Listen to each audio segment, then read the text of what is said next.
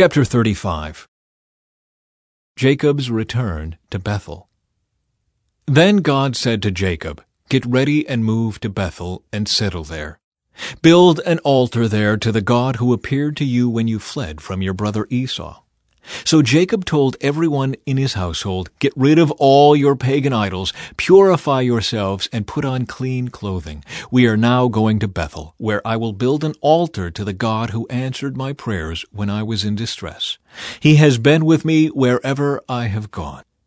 So they gave Jacob all their pagan idols and earrings, and he buried them under the great tree near Shechem. As they set out, a terror from God spread over the people in all the towns of that area, so no one attacked Jacob's family. Eventually, Jacob and his household arrived at Luz, also called Bethel, in Canaan. Jacob built an altar there and named the place El Bethel, which means God of Bethel, because God had appeared to him there when he was fleeing from his brother Esau. Soon after this, Rebekah's old nurse Deborah died. She was buried beneath the oak tree in the valley below Bethel. Ever since, the tree has been called Elon Bakuth, which means Oak of Weeping. Now that Jacob had returned from Padan Aram, God appeared to him again at Bethel. God blessed him, saying, Your name is Jacob, but you will not be called Jacob any longer. From now on, your name will be Israel.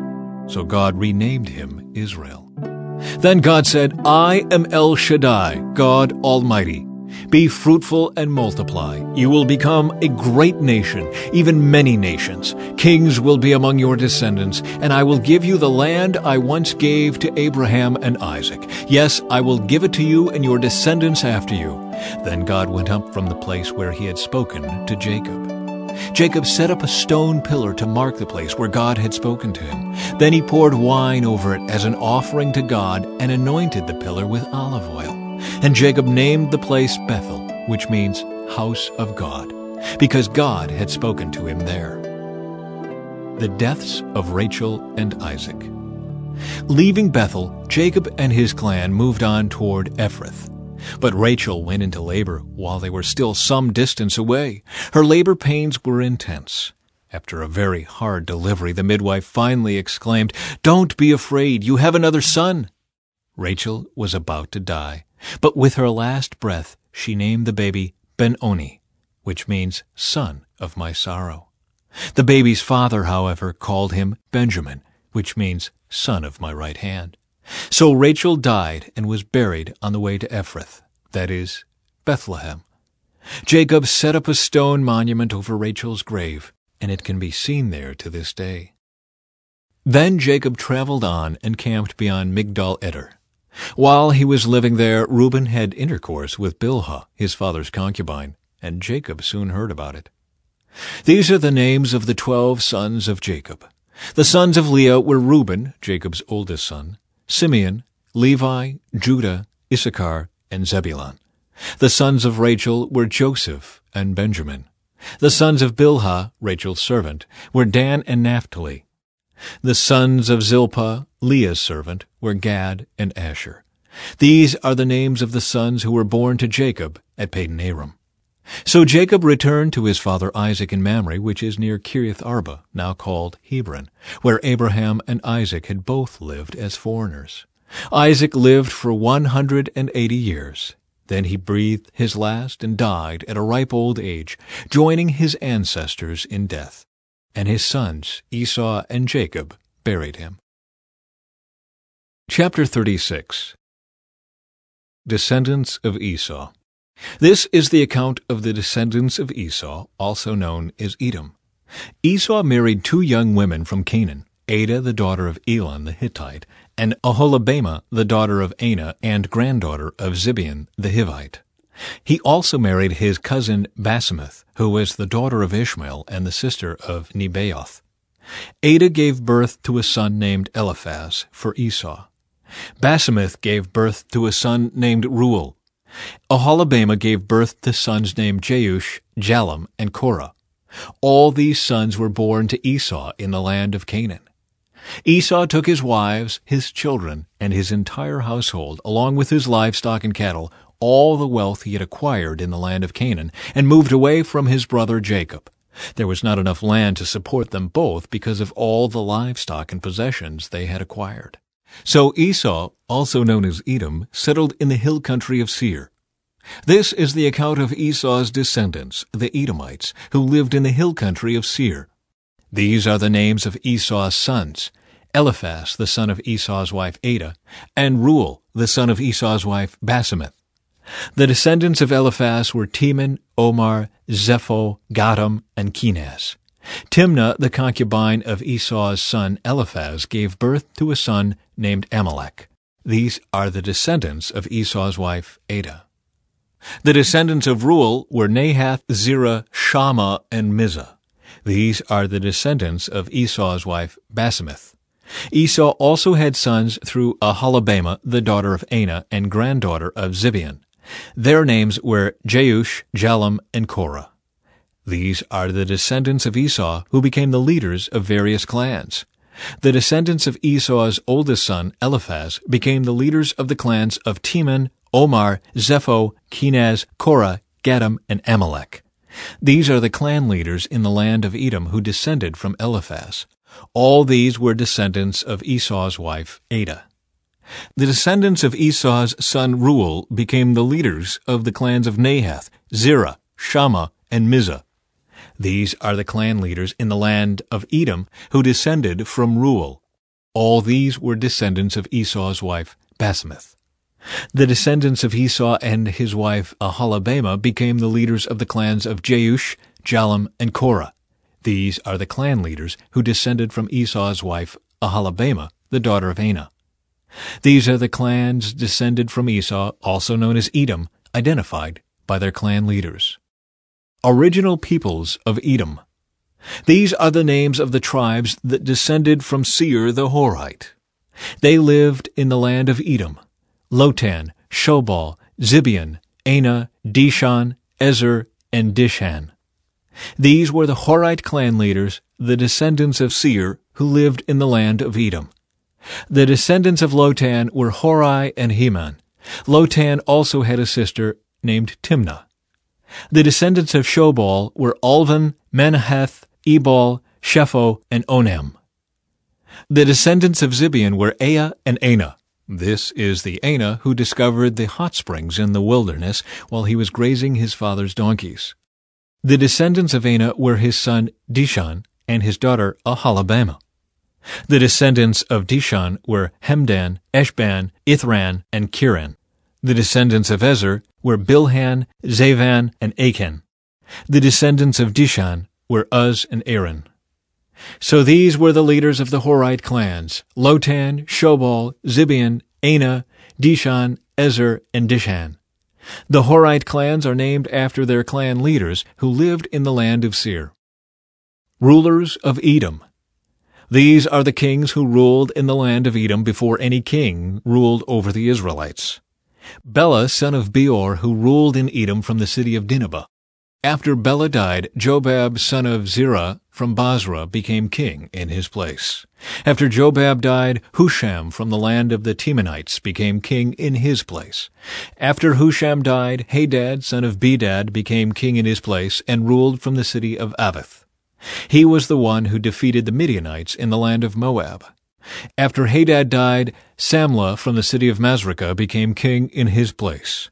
After Samla died, Shaul from the city of Rehoboth on the river became king in his place. After Shaul died, Baal-Hanan, son of Achbor, became king in his place. After Baal-Hanan, son of Achbor, died, Hadad became king in his place and ruled from the city of Boah. Hadad's wife was Mehetabel, the daughter of Matred and granddaughter of Mezahab. These are the names of the leaders of the clans descended from Esau, who lived in the places named for them. Timnah, Alva, Jetheth, Aholibamah, Elah, Pinon, Kenaz, Teman, Mibzar, Magdiel, and Iram.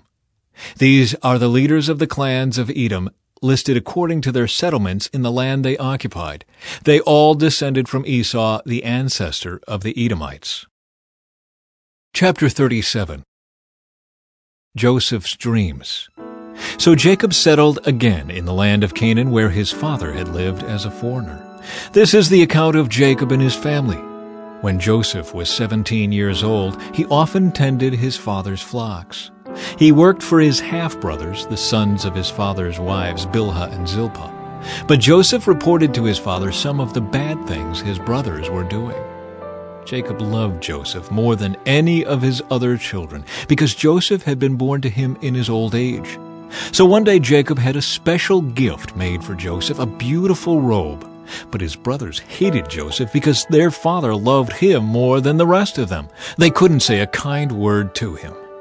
One night, Joseph had a dream, and when he told his brothers about it, they hated him more than ever. Listen to this dream, he said. We were out in the field, tying up bundles of grain. Suddenly my bundle stood up, and your bundles all gathered around and bowed low before mine. His brothers responded, So you think you will be our king, do you? Do you actually think you will reign over us? And they hated him all the more because of his dreams and the way he talked about them.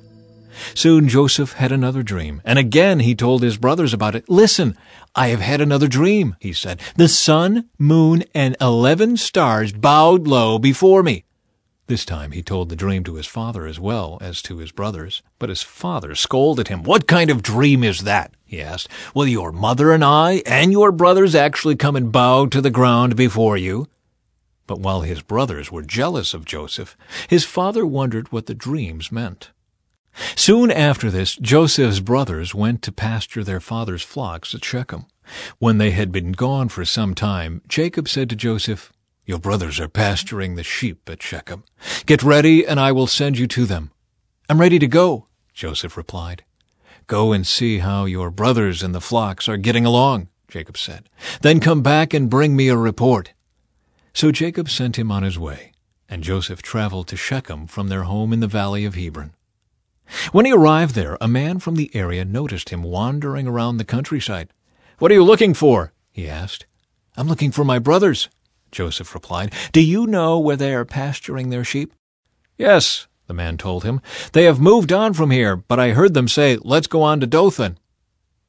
So Joseph followed his brothers to Dothan and found them there. Joseph sold into slavery. When Joseph's brothers saw him coming, they recognized him in the distance. As he approached, they made plans to kill him. Here comes the dreamer, they said. Come on, let's kill him and throw him into one of these cisterns. We can tell our father a wild animal has eaten him. Then we'll see what becomes of his dreams. But when Reuben heard of their scheme, he came to Joseph's rescue. Let's not kill him, he said. Why should we shed any blood? Let's just throw him into this empty cistern here in the wilderness. Then he'll die without our laying a hand on him. Reuben was secretly planning to rescue Joseph and return him to his father. So when Joseph arrived, his brothers ripped off the beautiful robe he was wearing. Then they grabbed him and threw him into the cistern. Now the cistern was empty. There was no water in it. Then, just as they were sitting down to eat, they looked up and saw a caravan of camels in the distance coming toward them. It was a group of Ishmaelite traders taking a load of gum, balm, and aromatic resin from Gilead down to Egypt. Judah said to his brothers, What will we gain by killing our brother? His blood would just give us a guilty conscience. Instead of hurting him, let's sell him to those Ishmaelite traders. After all, he is our brother, our own flesh and blood and his brothers agreed. So when the Ishmaelites, who were Midianite traders, came by, Joseph's brothers pulled him out of the cistern and sold him to them for twenty pieces of silver, and the traders took him to Egypt. Some time later, Reuben returned to get Joseph out of the cistern. When he discovered that Joseph was missing, he tore his clothes in grief. Then he went back to his brothers and lamented, The boy is gone! What will I do now? Then the brothers killed a young goat and dipped Joseph's robe in its blood. They sent the beautiful robe to their father with this message. Look at what we found. Doesn't this robe belong to your son? Their father recognized it immediately. Yes, he said.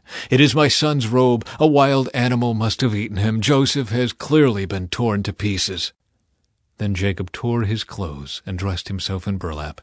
He mourned deeply for his son for a long time.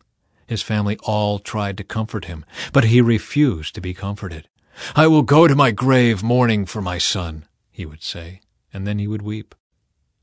Meanwhile, the Midianite traders arrived in Egypt, where they sold Joseph to Potiphar, an officer of Pharaoh, the king of Egypt. Potiphar was captain of the palace guard.